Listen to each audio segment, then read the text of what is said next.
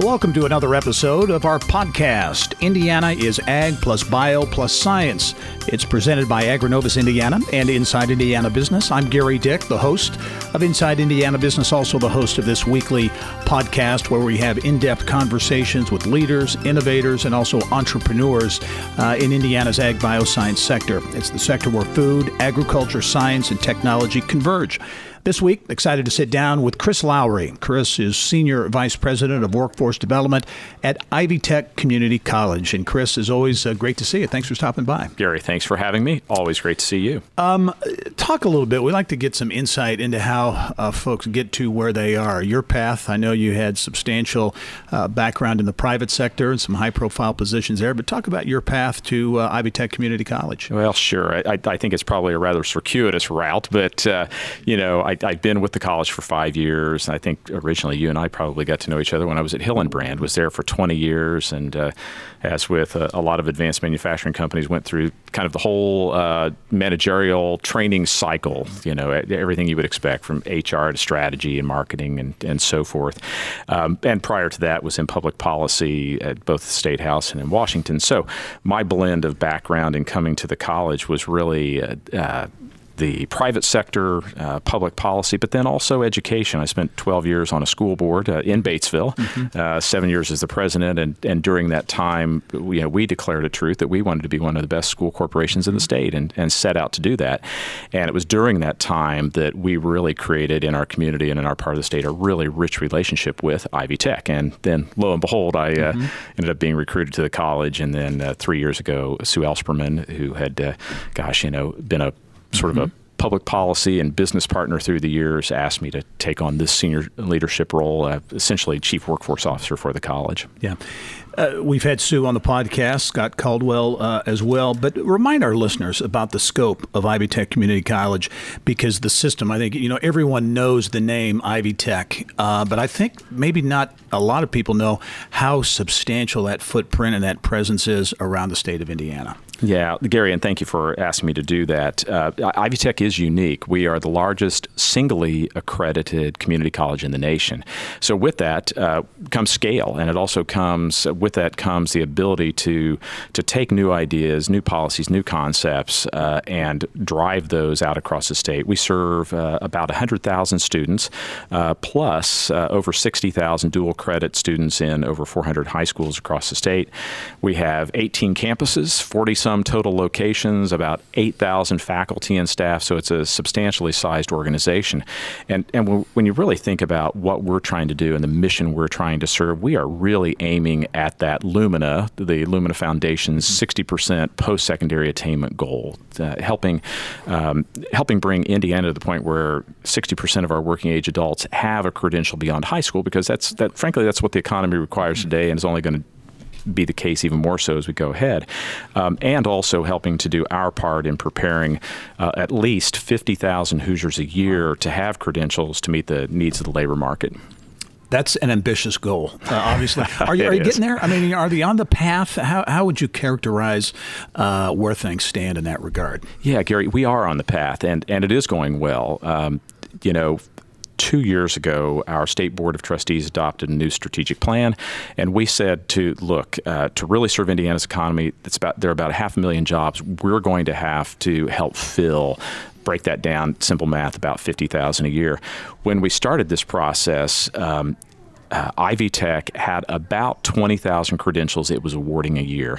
The next year, the number jumped to uh, twenty-five thousand roughly. This year, and we're not done with the count yet, we're around twenty-eight thousand credentials. So that's everything from industrial certifications to associate degrees. And we think once we get the industrial certifications counted in there, uh, we'll be well over thirty thousand credentials. And as you might tell, I'm kind of uh, reserving a little bit there. I think it's going to be substantially more than that. So the curve and the trajectory is actually ahead of schedule.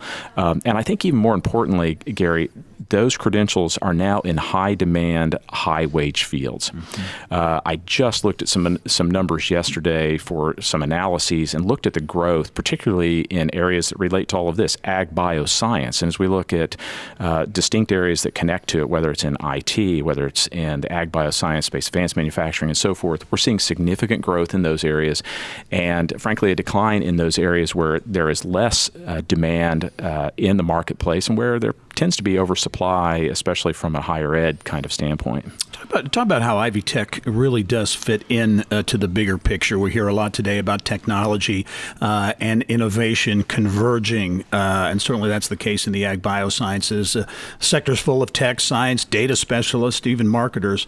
How does Ivy Tech uh, prepare uh, for these changing workforce opportunities and really create relative programs, because or relevant programs, because that's what it's all about. You know, companies, organizations, Uh, want to see, uh, want to get talent that fits their particular needs. Yeah, absolutely, Gary. It, you know, starting about three years ago when we stood up this part of the college, we, we really reorganized and said, look, we have got to focus on essentially three things: aligning, engaging, and advancing. So aligning with our partners, first starting with employers. So what are employers needing today? What do they see that they're needing tomorrow? Um, uh, engaging in a really employer-centric and student-centric manner, and then advancing along a demand-driven curve. We instituted, starting now about two and a half years ago, supply and demand analyses for every one of our programs at every one of our campuses across the entire state. And we began classifying them in, in the simplest of terms uh, from a supply and demand standpoint. So was supply vastly exceeding demand? And if so, now, you know what that means. That means shrinking programs or perhaps even eliminating some where market demand just isn't there. And on the other side of that, looking at where there's just this vast demand and all those areas you mentioned, you know, the demand is you know, just far exceeding what the supply is. So we began we we began to adjust our programs accordingly and right-size them to meet the needs of the marketplace. So we utilize data um, principally from E M S I or EMSI, which happens to be owned by Strada Education here in Indianapolis, great company who supplies most of our demand data. And then we triangulate that out with individual employers at the community level, and then uh, what I would say are thought leaders and aggregators across the state. We meet quarterly with a group we call the thought leaders, not very original, mm-hmm. but it really indicates who they are from each one of the key sectors. And then we have a leadership team, uh, report to me, vice presidents, who own, if you will, those distinct marketplaces, but then they work together because we understand all of that's blurring. As you look at uh, talent gaps uh, that uh, that exist around the state of Indiana, what needs to be filled? Um, what uh, what potential do you see for the ag bioscience talent pipeline uh, in the state? Because every sector uh, has a need for talent. As you look at the ag bioscience pipeline, where do you see opportunities? Yeah, I think the opportunities are vast. Um, it, you know, again, recency effect uh, is is with me today. I had a, a, a great conversation yesterday. I can't say with whom right now, but an innovator here in Indiana. And the entire conversation was about autonomous vehicles. Mm-hmm. And he knows our team fairly well. And, and we're, we were talking about the next session we need to have and bringing in more of his folks, more of the team that I work with. And um, he started mentioning individuals on my team. And, and what we concluded was, yeah, we need our vice president from the I T sector at the table. We need our vice president from the advanced manufacturing sector. We need our vice president, right, you get the point, from the logistics sector, all of these different folks at the table, because this is really blurry. When you think about autonomous vehicles, um, and our friends at Agrinovus or at the F F A and others remind us, look, the first folks that were using autonomous vehicles were out in the field. Um, you know, it's kind of a cool thing to think about automobiles and so forth, and we're all just getting to touch that a little bit ourselves as consumers. Well, you know, that's been happening out in the field for a long time.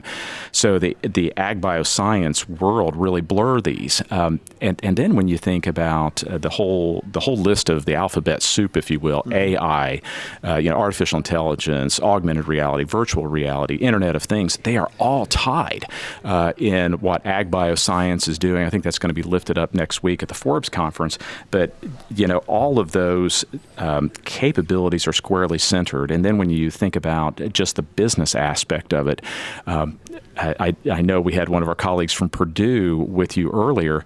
Well, you know, the ag bioscience world has to also be looking at uh, the informatics school, and informatics school students at Indiana University need to be thinking about ag bioscience because they're just incredible potentials, or, you know, those bright students at the Kelley School, or, you know, just thinking of I U, or the folks at the Miller School at Ball State, these, you know, just super business students who are who are going to find all kinds of interesting opportunities in in um, mm-hmm. ag bioscience that they never would have thought of probably yeah. previously.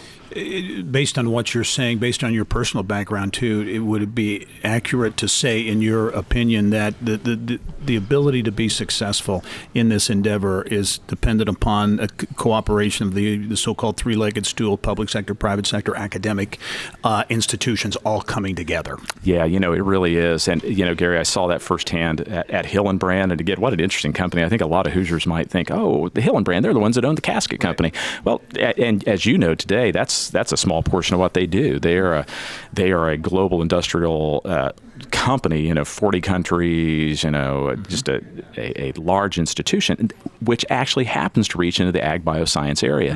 Mm. Um, I recall working on a project with them when I was still there in Kansas City.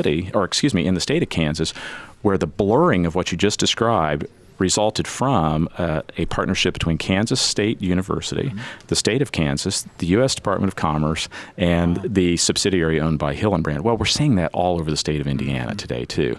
Uh, we see it at our campuses. We see it, uh, the blurring not only of the public uh, education and the private sector, but also f- uh, philanthropy. Mm-hmm. Uh, Just before coming in here to talk with you, I hopped off of a call with uh, some fellow board members with Gleaners. I'm on the Gleaner, mm-hmm. Gleaners Food Bank. And one of the specific things about which we talked for almost twenty minutes were collaborative partnerships. Mm-hmm. And, uh, you know, as an example, at our Noblesville location, uh, just up the road, we have in, in a facility, higher ed, Uh, reaching into K twelve, uh, private businesses partnering with us like crazy, a Gleaners Food Bank location, and the Indiana Department of Workforce Development.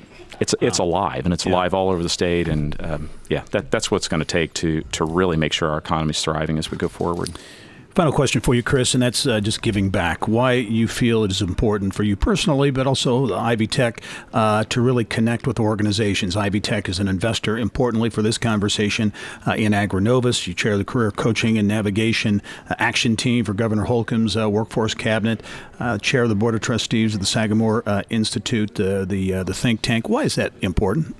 Yeah, you know, I, I, I guess I subscribe to a philosophy that, um, and it's certainly articulated by uh, a, others well before me, that there is this blend when we think about the human condition, uh, the ability to thrive, you know, economic vitality that sometimes involves relief. Uh, it often uh, does involve opportunity, and, and ultimately there's some kind of transformation that takes mm-hmm. place. And I'm, by the way, I'm kind of stealing from Arthur Brooks there, mm-hmm. and um, with, uh, you know, uh, tip of the hat to him. But if you think about the different organizations we've discussed today, sometimes folks need relief, but at the same time are seeking opportunity. So we might have, for example, a student who who is trying to to do the next thing, you know, get that credential, a better job, a career, uh, but they also happen to be in a place where they are experiencing food insecurity or in their family. So blending those things together, we have to think about recognizing that uh, others have their expertise. Uh, Agrinovus, oh my goodness, they, they are the ag bioscience experts in the nation. And the ability to blend that work with the work of Ivy Tech, with the work of what government is doing and often not-for-profits, just to me sends a signal and, and a recognition that we, we can't do these things alone. And that's not to be tried and kind of pull on an old phrase, but that is the reality. That To, to really think about this, if I think about your earlier construct of the public sector, the private sector, and education, to me that's sort of like one plus one equals three and three mm-hmm. quarters, mm-hmm. or four or five, right, when we do this right. Chris Lowry is Senior Vice President of Workforce Development at Ivy Tech Community College. Uh, Chris, thank you very much for taking the time to be on our podcast this week, for your insights into the ag biosciences um, and um, all that you're doing for Indiana uh, as well.